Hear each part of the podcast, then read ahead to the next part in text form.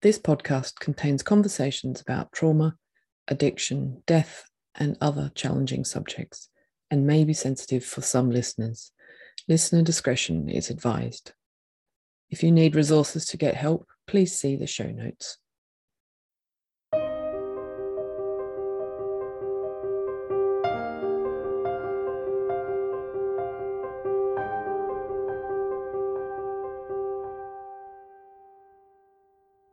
You're listening to Drawn to a Deeper Story. I'm Kath Brew. I'm an artist who illustrates and educates about marginalised experiences for positive change with a particular interest in identity, belonging, and expat life. This podcast is about lives that challenge us and the difficult conversations around them.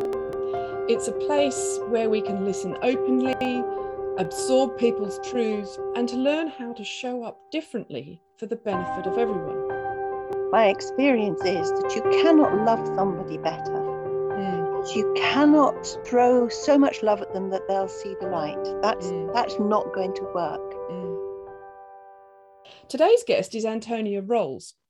She's an artist and uses painting and words to explore difficult subjects such as end of life and addictions. Now, I was trying to work out when I first met Antonia, and I think it was about 2014 at an event that was called a dead good day out. We were there with Ichabod, my partner's death dummy that they made uh, for teaching care of the body within the funeral profession, as you do. And Antonia was there with her exhibition, A Graceful Death, a series of paintings about end of life. Now, when I met Antonia, I liked her immediately. She's one of those people who has really great depth she's quiet, almost unassuming, but when you leave, you know you want more, you want to continue the conversation. I could seriously talk to this woman all day. And she has a grace to her that makes talking about lives that challenge us almost easy. And when I say challenge, I mean challenge. Antonia has addiction in her family. She told me that over the last 10 years, she has seen how destructive, chaotic, and hopeless life with and around addiction can be. And she's just completed the first stage of a project of paintings and words called Addicts and Those Who Love Them, and says that behind every addict is someone traumatized by loving them. Let me just say that again that behind every addict is someone traumatized by loving them. That's quite a statement. And so at this point, I'd like to bring Antonia in to actually explain what that means. Welcome to Drawn to a Deeper Story, Antonia. Hi, Kath. Thank you so much. Thank you. We're going for humdinger, aren't we? we are. We're going to go for the humdinger. And this is, but this is what this is all about. It's about honest conversations. It's about speaking our truths because nothing ever changes. And that's one of the things I love about you is your realness, your truth, and the, the subjects you deal with through your works. And so, if we're going to go for the humdinger, I think um, I'll probably just go straight in and actually just say to you, tell it, tell us, what's it like being the mother of an addict? Gosh, well, um, in a way, how long have you got? Yeah. Um, I, am going to to link that with um, the the behind every addict is someone traumatized by loving them and i think the operative word there is love mm.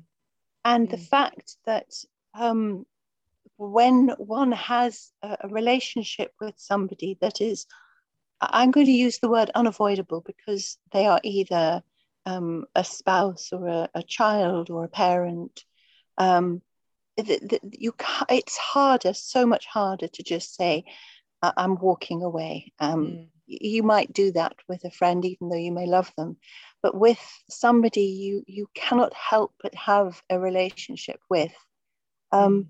it is very very hard.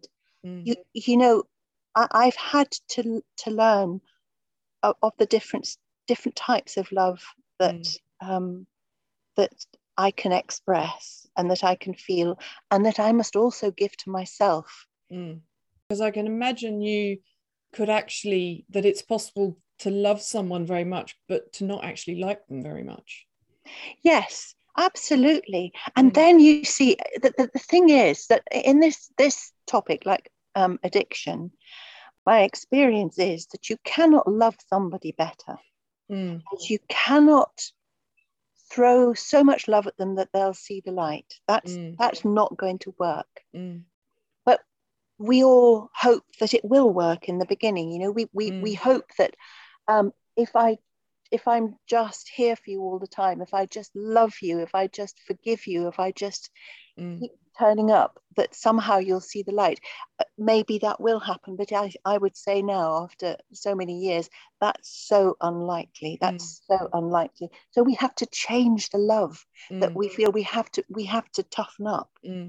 And you I imagine that in doing that, it, there's a very very difficult line that you have to learn with how do you love someone and not lose yourself at the same time absolutely absolutely mm. because you know you, you you know codependency is is um I think quite a quite a thing. There mm. are people who say it, it, it isn't a thing mm. at all.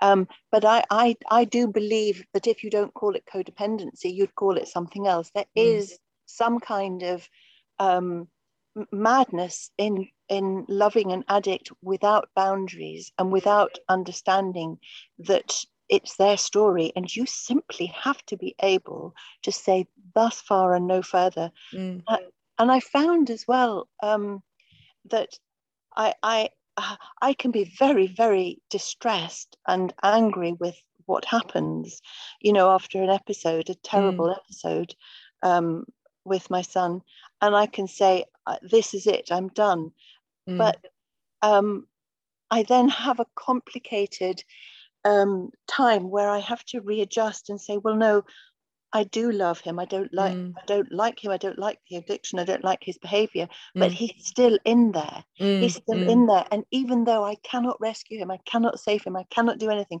I must be tough. I must say, um, I will not take your calls. I will not see you. Mm. I will not be involved in this. Mm. I still love you. Mm. And actually, if there ever ever is that day of the the hope happens of where you you say you you you wish for that that miracle or the the the oh. kind of happily ever after what like I hate that phrase but but that kind of idea that you need to be well so that when that day happens you can receive your child in that way I imagine is that something that that there's a you need to look after yourself as as and when it's happening but also so that you can be there to to have that relationship that you want if it happens yeah absolutely mm. because mm. Somebody very wise once said that if you cannot do anything for somebody let, us say this an addict or, or anybody let's say this is more general if you cannot if you cannot reach per, a, a person if you cannot do anymore, the one thing you can still do is be a good example. Mm. So to to live, you know, nobody needs to lose their their um, their sanity, mm. their their health, mm. their identity mm. for somebody else. Because mm. with addiction, um, with with chronic addiction, you know, you you you you hope that if you keep inter- intervening that they'll come up to meet you mm. but they never do you no. always go down to meet them and then there's two of you in the crazy mm, mm. so you know you have to be so careful not to do that. But I, I, mm. I, also say that you know um, uh, people don't people do come out of addiction and it is so true that um, that the person who is in the addiction they do have to to, to make the choices and that's so hard. And sometimes mm. they make the choices, you know, three times a week. Sometimes, yeah. you know, they, they try and try and try, and it goes on and on and on. You have to, this is a big thing. You know, I thought that if you made a choice to come out of addiction and you went into rehab, that's it. That you was know? it. Mm. You, you're fine. But mm. it isn't, mm. you know, mm. because the addiction, taking the substances, that that's just a small part of it. Normally, yeah. usually, I think that people take substances because they are um, self-medicating that they need they need that, something to take away the trauma the pain whatever mm. it is they're avoiding mm. Mm. you take away those substances which mm. actually mm. work at least for in the mm. beginning they mm. work they do take away all the feelings once those have been removed and you've gone through a kind of detox you have all the pain i was going to say there's a, yeah, a lot of hard work to do then yeah you mm. have to you have to be supported deeply mm. supported to mm. feel all those things and to make your way back in the world. And it really is true it's one day at a time. Mm. And I, yeah, mm-hmm. and it, I was going to say it's hard enough to confront those things for someone who's healthy, who, who not someone who's living with the disease of addiction. Like it's once you they're like someone like me, I I haven't had addiction, so there's no fear of me going back to that. I imagine the fear hanging around is also a big part of the pressure that that someone would put on themselves and the pressure that they may feel from other people yeah mm. and here's here's another sort of lesson that i've had to learn um, is that like you i don't have um, any addictions mm. um, um I don't have drug and alcohol addictions. I do like my tea, and that. yeah, yes, you and your tea. I do. Yes, I do. Tea and Antonia for every for everyone. Tea and Antonia are synonymous. but we, yes, we we love each other. Me and tea. Mm-hmm. But um, um, but the, the, one of the things I have to um understand is that it's not my story. Mm and you really really that is so hard that's so hard to come come mm. to as a mother or mm. as someone who loves an addict is that mm. actually they are choosing their story mm. Mm. and i much though i would love to go in and, and save them i can't so if how can we put it i i i am better uh, observing mm. their how they're living. I'm mm. better mm. just not getting involved. But if they ask for help and I feel that I can give it and it's appropriate, because sometimes it isn't, because sometimes I may get a call saying, Could you come to Nottingham and mm. pick me up because I'm in a crack den and, and mm. everyone's horrible to me? You know, mm. obviously, no. Mm. Um, but if somebody might phone and say, Look, um, I, I, I'm really down, I'm really, really down can you meet me for a cup of coffee and can, mm. can we just talk yeah mm. you can do yeah. that yeah yeah do you fear that there'll ever be a last time that you want to try funnily enough when when when you uh, started that sentence i heard do you ever feel there will be a last time and then you said to try well n- no i don't think there'll be a last time to try because um, it's a kind of dance mm. it's it's a dance between the person who's addicted, whose main reason for existing is whatever their fix is. That, mm. That's another important thing. Mm. Uh, we, we don't come into it. We're useful. Mm. To somebody who's in deep addiction, I'm I'm so useful to my to my son when he is mm. in in you know uh, uh, when he's crazy mm. because um, I may be able to get him what he says he needs. So mm. and and he knows how to push all the buttons mm, you know mm. push all of those buttons mm. um, but um, sometimes i do have to think whether instead of a last time to try there might be just a last time mm, um, mm.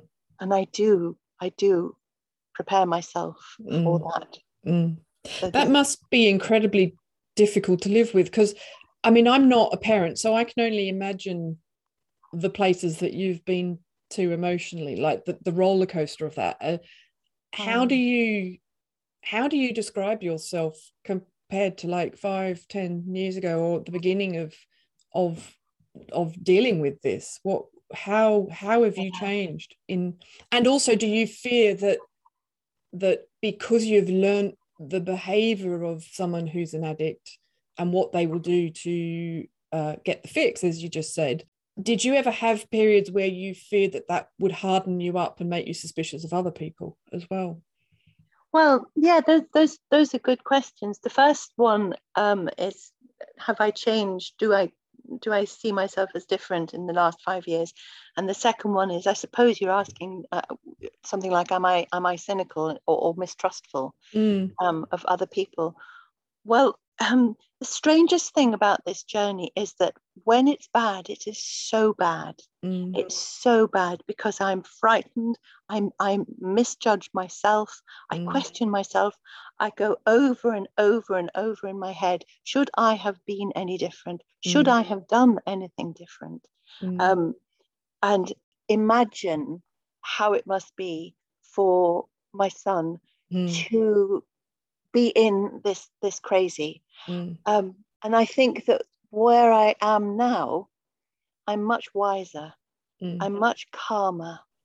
I, I've I'm much more detached, Mm. and I think that the love I feel is possibly more practical. Mm. I can't I can't shake um, my son off. I never. I, I could I would never want to. He is magnificent. He's a Mm. wonderful person. He's Mm. absolutely wonderful. Mm. Um, and I think that it's been it's been so toxic and so disruptive and so it, it, it's almost like gaslighting. You know, you kind of you you Yeah. doubt your own sanity. You think That's. Mm. I'm really interested you brought that up because that was was going to be one of my questions of the the, Mhm. the gaslighting that you do with yourself, but also that that other Mhm. people that might do through complete unawareness of not wanting to believe that it's really happening or not asking or active ignorance even of that you're dealing with this and it's and and to be brutally honest in preparing for this interview and thinking about talking to you, um, I have to say I was honestly ashamed that I haven't fully understood what you were dealing with and the help that you needed, and have felt that I've been absent. And that's really struck me when I've realized what you've actually been living with and continue to live with. And um, I firstly I want you to know that because it's oh, Kath, it's been a a really darling. big thing. it's been a really big thing because I don't think I really fully was aware. And so there's there's that, Yeah. but then there's like, what about the, the gaslighting that that you do in within yourself of judging yourself and and like you say, that must be incredibly difficult to live with. it is. Uh, uh, You're you're absolutely right. I mean, to go back to to you feeling like you weren't there, you are there. you Mm, know you are you are a darling and you you are there the thing with fighting um, a battle it, as it feels like often uh, uh, uh, my battle um, as because i'm a bat i'm battling a response all the Mm. time mm, you know i can't the only proactive thing i can do is to say no and put up boundaries mm, you know uh, uh, un, until um, there may be a time where i can i can um, join in a, a, a- recovery or a healing. mm, But um, the thing with battling this journey is um, this is quite interesting. There's a lot of shame about it. mm, There's a great deal of shame. And I mm, think you've touched on this mm, um, that you one feels you wouldn't believe me if I told you. mm, And there are, and, and um, generally, all of us, me included, because you know how could it be otherwise how do any of us know anything till we experience it mm, i would um i would find that people simply would not understand what i was saying because they already had a narrative about addiction. Mm, they mm, already had something in their heads about addiction mm, which is completely right because ha- like i say if you haven't been through it then how can you know? Yeah, you know, and people are people mean they mean so well. Everyone if, if somebody did hear uh, uh, especially in the beginning about what what i was what was happening Mm, they would want to solve it they would they would Mm. want to give me advice they would want Mm. to say oh but and mm, have you tried this and none of that works because it's just crazy mm. it's so crazy Well, it's not. It doesn't follow any rational lines, does it? Because it because it's an addiction. It's its own Yeah. beast. It doesn't follow Yeah. our, what what we think are our normal patterns of of behavior. Like, so I Yeah. ima- I imagine that talking with friends and people sometimes who who were those people, that actually it could be like you'd want to see someone, but you potentially could leave feeling even more confused or hurt because you're trying to connect with people who who are trying but you're not you're not connecting because you're not understanding each other absolutely mm. yes absolutely and this this this is where actually um two things first of all it is important to find people mm. who you can talk to and mm. support mm. um and i can't remember what the second one is I've just said one of them, but I can't remember. The other one's evaporated. I think the other one is that there are support groups mm. for people who are um, in a relationship with mm. um, addicts. And mm. oh, yeah, I was going to, to tell you that story of the first time I went to um, a, a, support group, which mm-hmm. Um, I was advised to go to. Um, and it was a mm-hmm. local, mm. local, um, a, a, local council one here mm-hmm. um, in in uh, where I live, and um, I walked in, and there were maybe about twelve people in there, um, mostly older people, some younger. We all had to say why we were there mm-hmm. in in a group, um, going around the group, and I remember when it came to my turn and this was probably about 10 years ago, I just burst into tears and I mm. said, I hate my son and I want him to die. Mm. And I thought, oh my God, I'm going to be thrown out. Mm. Why? I just said that terrible thing. Do you know, in the meeting, what they did is they all put their arms around me and they said, look, it's not that you want him dead. You just want this to stop. Yeah. Wow. And you don't hate him. You just mm. hate what's happening. Mm. So, and they mm. said, we've all been there. It's mm. okay. Mm. And that, that must was, have been amazing just to to have that lifted off you. Yes. Mm. Because I felt like I was going mad because I was, you know, in the beginning, before I talked to people about it, I thought because an addict will make you feel it's your job, it's your responsibility. They are mm. wonderful at transference and mm. taking no responsibility, mm. and this is mm, part mm. of the gaslighting. So, yeah, I mm. I would believe that it's true. It, it's because of me, and nothing I did worked. It just got worse and worse. And when I met people who had experienced the same thing and found a way to cope with it, and then were there um, to love when needed because they were more detached and more um, in a better place mm. themselves, mm. then they could be of service mm. to their mm. loved ones. And I mm. still just want to say how much I do love my son yeah. and how.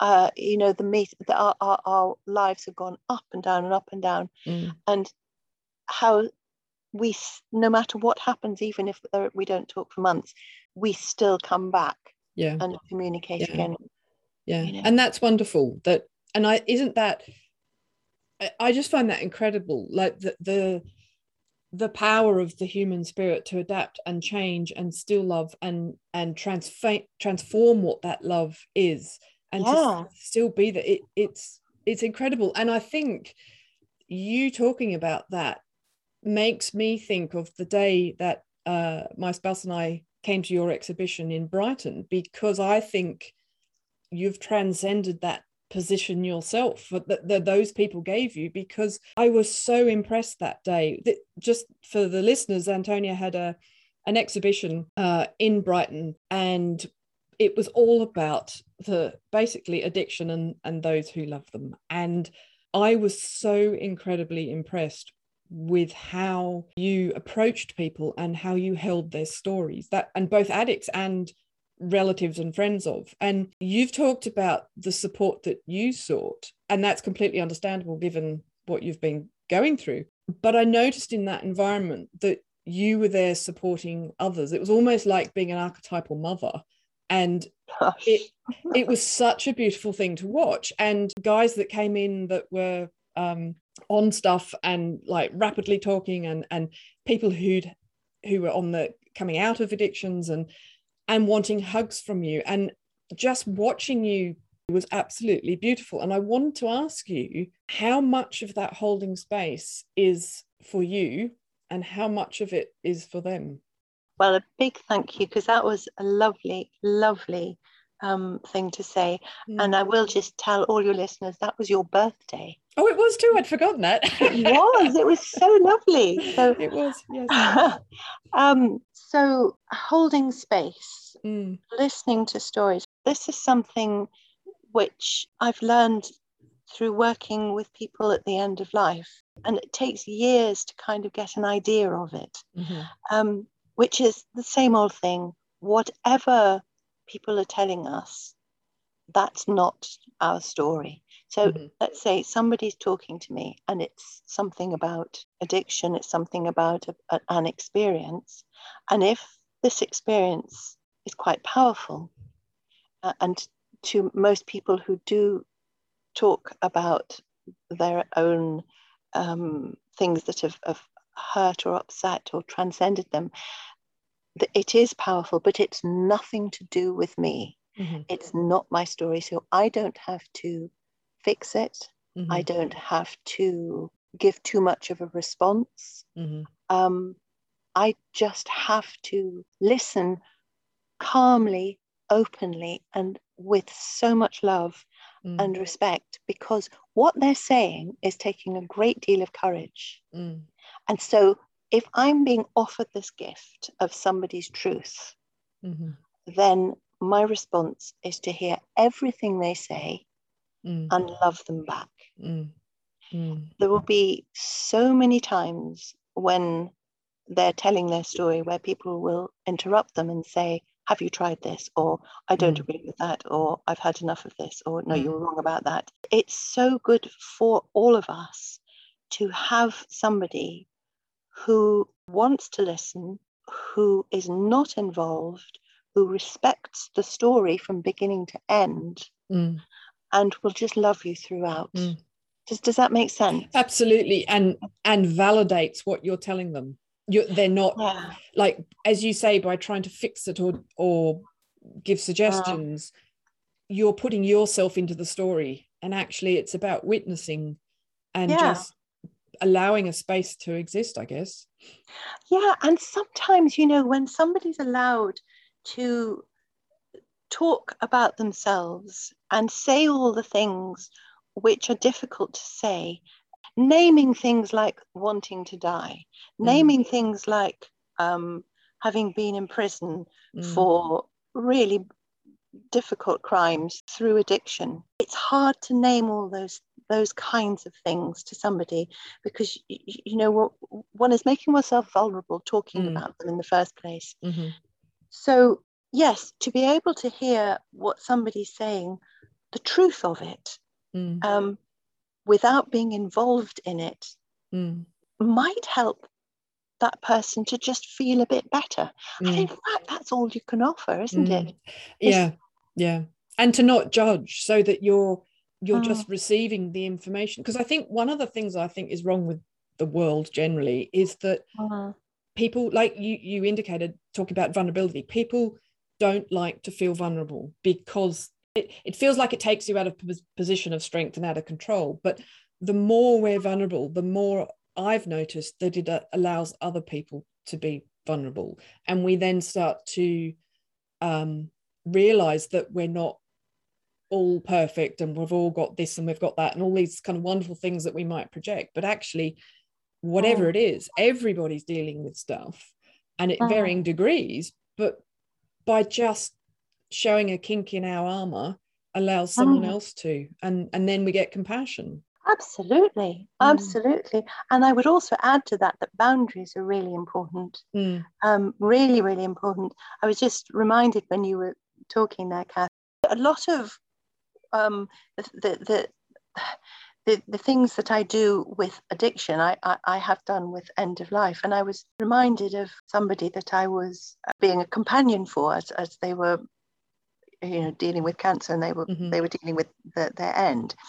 Um, and uh, this person said to me, You don't actually have to give me any answers, and you don't have to be more knowledgeable than me.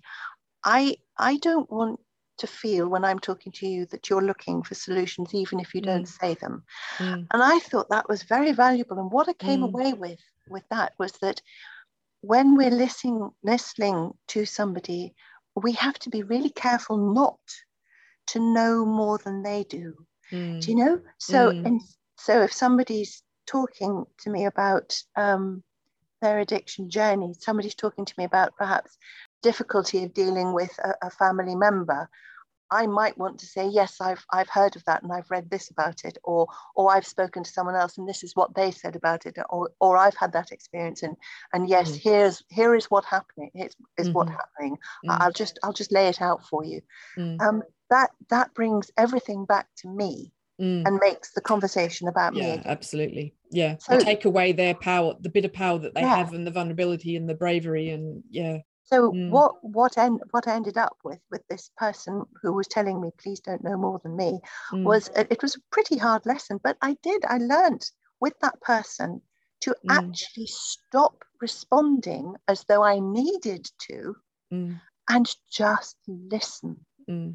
And Mm. that was that was quite a hard lesson to learn because Mm. it's lovely being right. It's absolutely lovely. yeah it is and i also think it relates to that sense of if we can box everything in to fit within our understanding then everything's all right in the world. Like Mm. that person does that so they must be that. That person looks like that so they must be that. Yeah. and and we do that and we box in. So we we want to fix and we want to fill in those gaps. So it fits our own desired definition which is actually at the limit of our own experiences not someone else's. And all we Mm. do is build little boxes all the time rather than actually properly Mm. seeing people and i think that Mm. lesson is is wonderful that it's not about you it's about that person Yeah.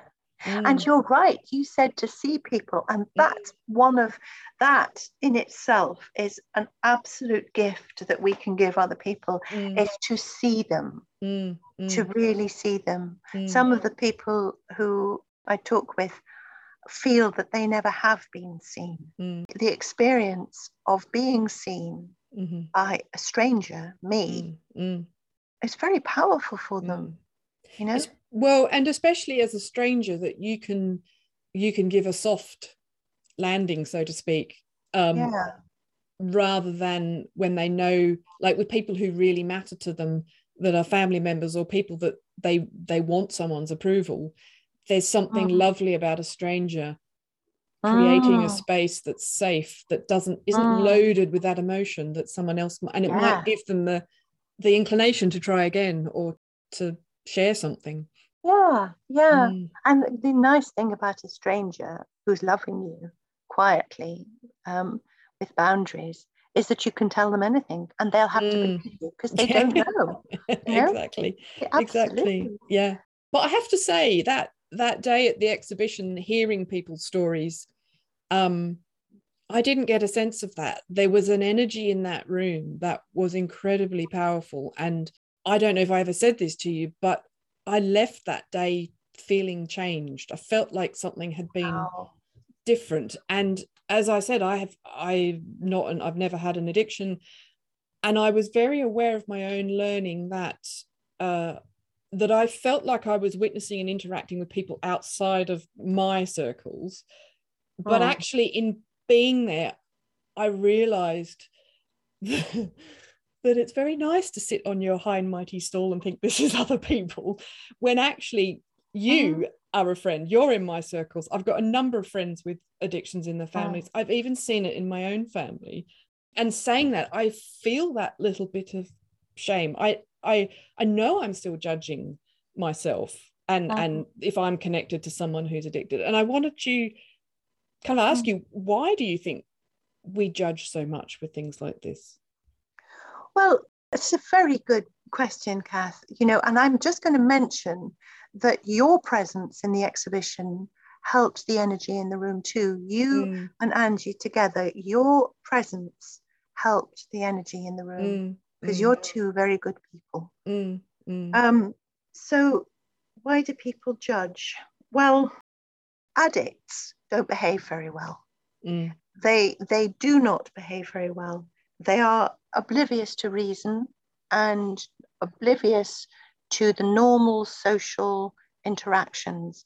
mhm, They are manipulative and um, crazy and they that's what they show they have absolutely no um, ability to stop destroying themselves and everyone around them Mm. with whatever substance alcohol drugs and, and i suppose i have no real experience of addictive behaviors Mhm. but I, I would imagine that that as in gambling you know it's the same Mm. crazy destruction.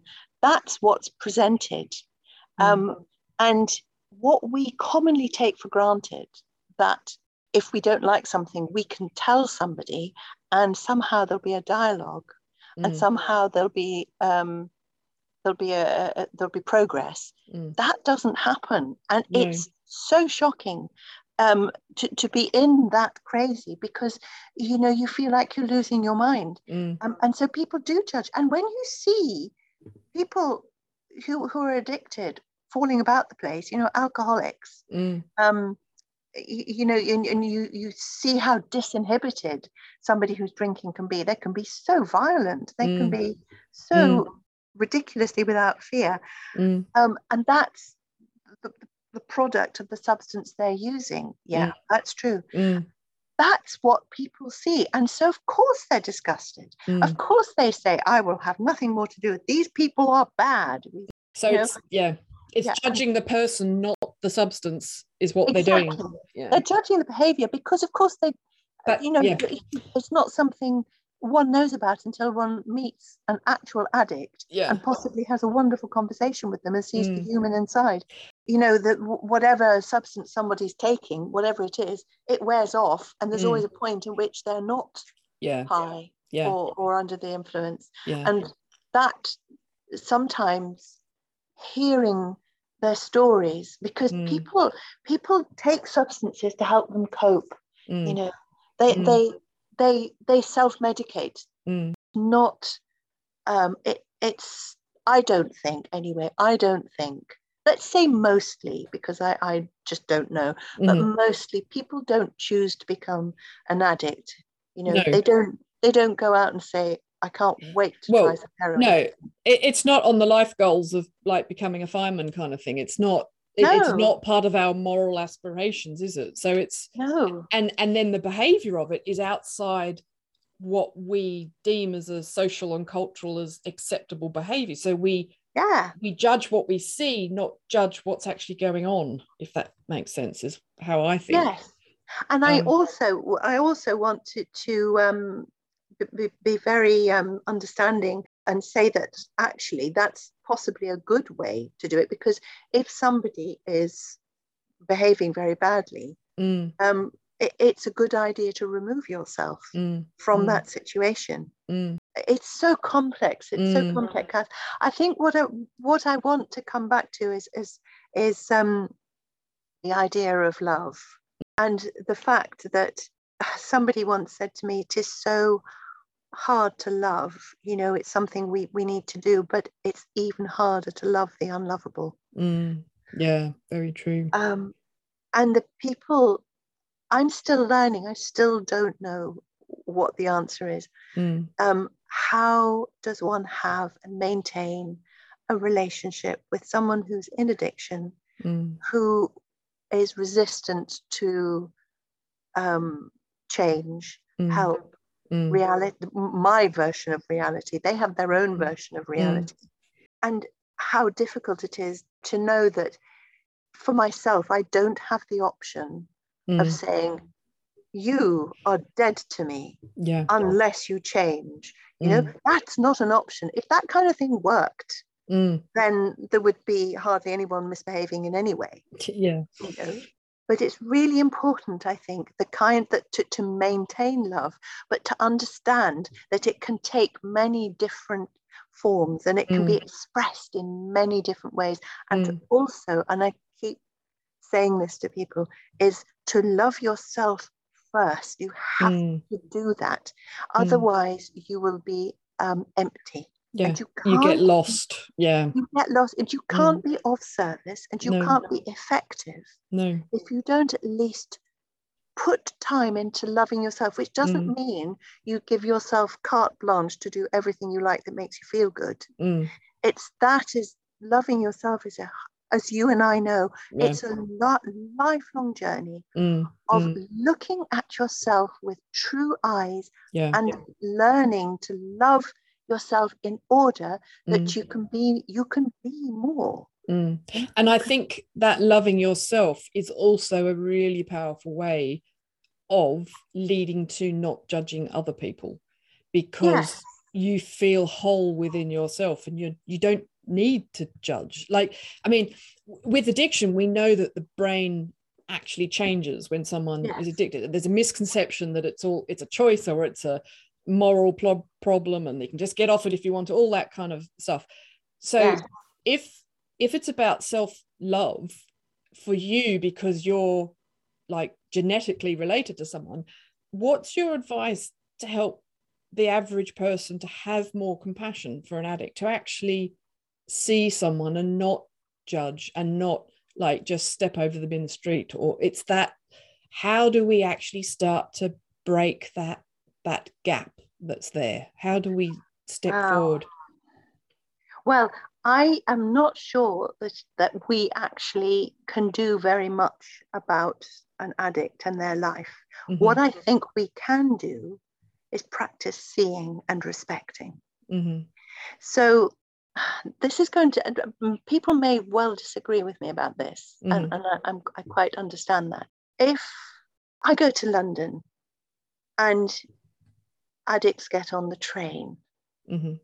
and they have a story mm.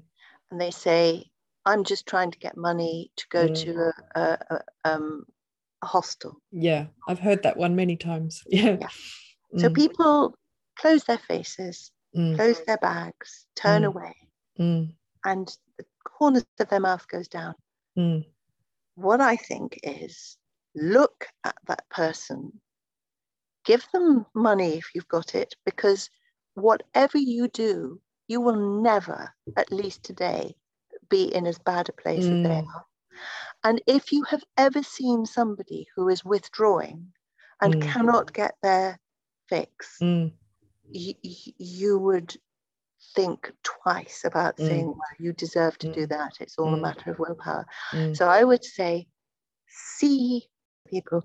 There is a, a stock reaction, which is which is to turn away yeah. and to feel oh like that mm. that's understandable mm. i would also say um, before you turn away i don't know how you, how to say this i don't know how it would be to show to somehow open your heart mm. so that there is a respect and there is a boundary and you are mm. not judging. You can turn away, but you do it because uh, this feels like a boundary for you without yeah. the kind of I'm doing this because you disgust me or I will yeah. never give you money because you will just do yeah. this with it. Do it I would say with kindness, like a radical compassion with kindness. But yes, and I would also say if somebody's getting on the train or somebody it costs you because they need money and you've got it, give it to them. Mm, yeah. You, because you don't know. Yes, they'll go. They'll get high Yes, mm. they will. But mm. you don't know whether you've given them five extra minutes of life mm. in which something may happen to mm. help them. Yeah. Yeah. Interesting. Yeah. yeah. Yeah. It's quite a, I know that, that what you've just said is, is, can be a very hot subject. I know I've had, uh, conversations with friends before where, um, a similar thing where I remember once in Sydney, I was out uh, for dinner with a friend someone came up to us, gave us pretty much that identical story. And I remember giving them uh, $10, I think it was at the time. It wasn't wasn't a lot of money at that time. Um, and my friend questioned it and was saying that it'll just be used on drink or alcohol, like or drugs or whatever. And I said, but I can afford to help that person in this moment. I said, we've just spent yeah. this amount of money on a meal. I said, that's it, it's like it's not my responsibility but actually if there's any way that this money helps in the short term then that's what i wanted to do. And i know that's probably maybe not the right thing to do but it's what i did and it felt right at the time. But i don't know it's a really difficult i think it's a case by case it's a really difficult situation. And i think if you're not going to do it the, the key is to look at why you're not doing it, to look at yourself and be honest with yourself about why you're not. Yes, and, and I also think that in that moment where you decide not to, that's okay too. Yeah, you, know, you don't have absolutely. to. But it's the, it's it's it's almost like what is your energy like? Mm.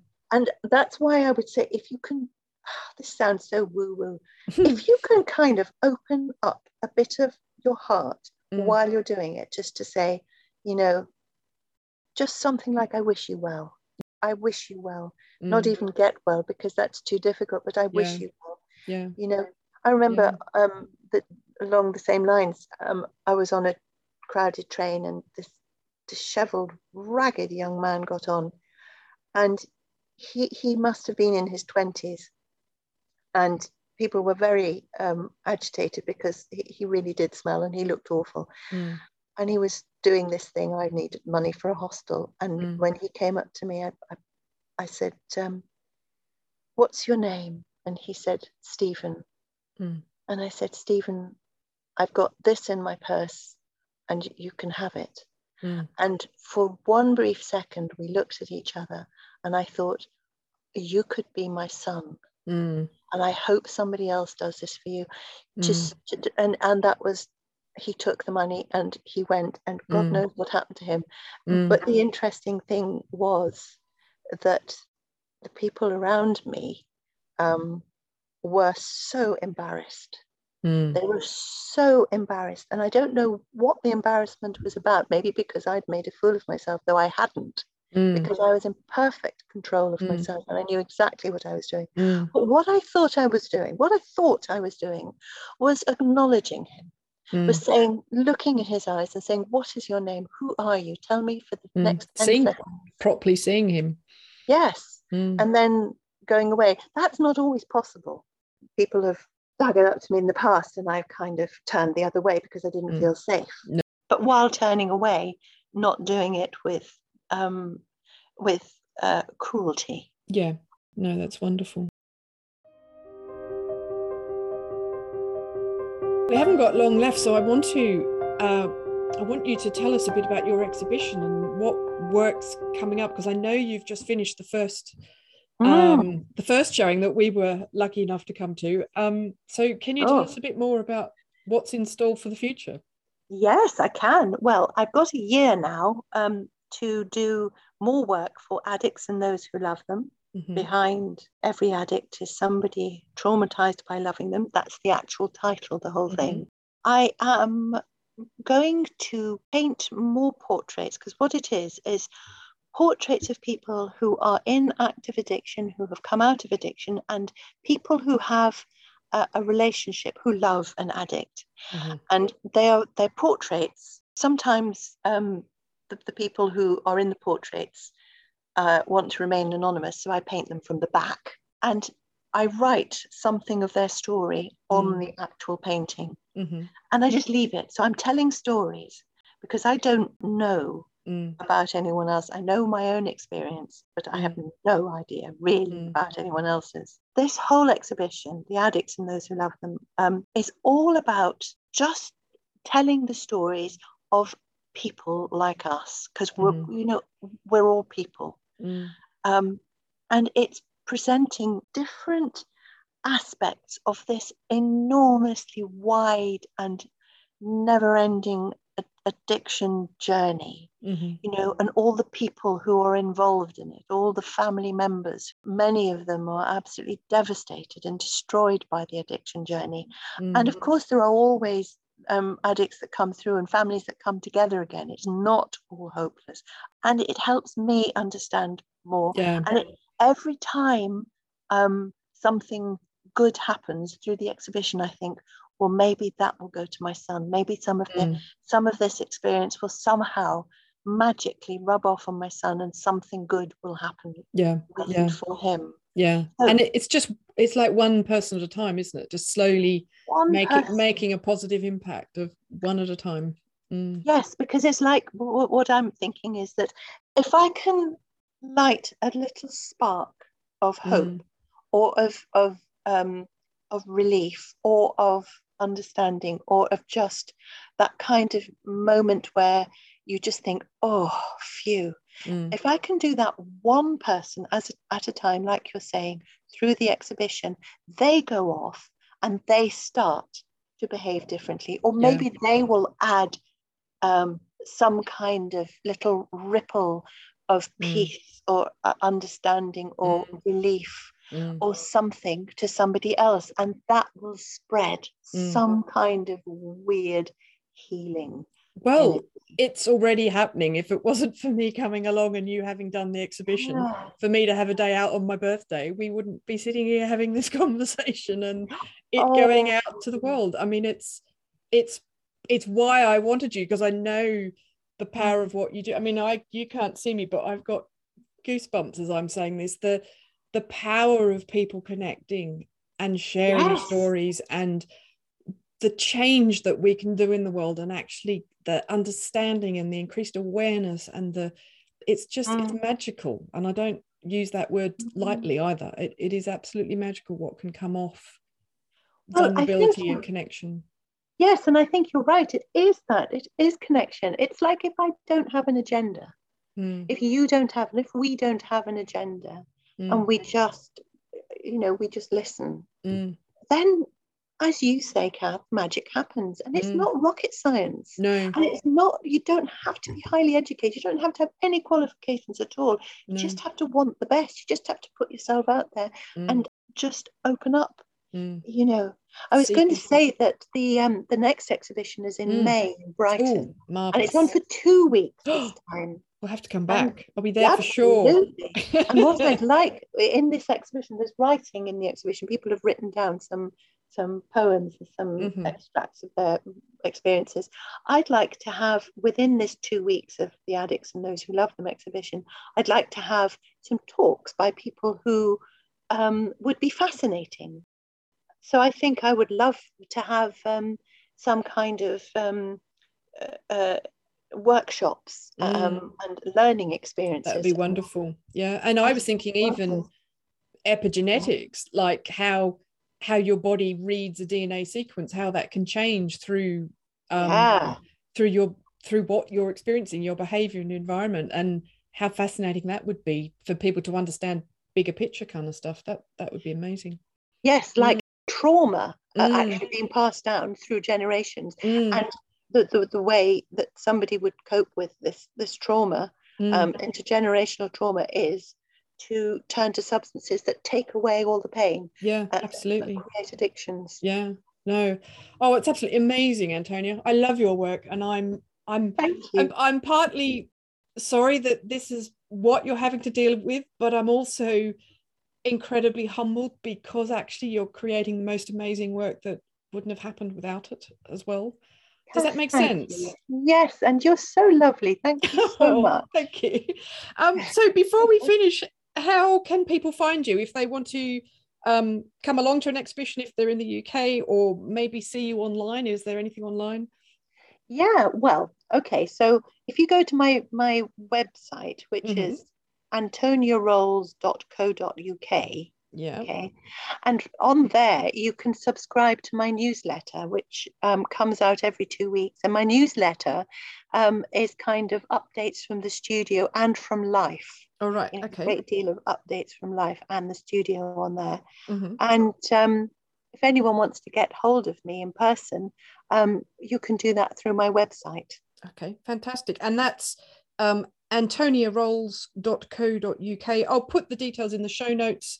Uh, but for people who are Yes. listening, it's it's A N T O N I A rolls as then R O L L S dot co dot UK.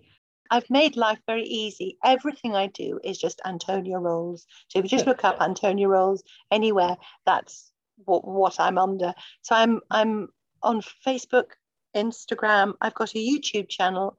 I'd love people to subscribe to the newsletter because I have a mm. blog which I write every two weeks as well. So the newsletter and the blog goes together. and Okay, you can fantastic. on my face on my website.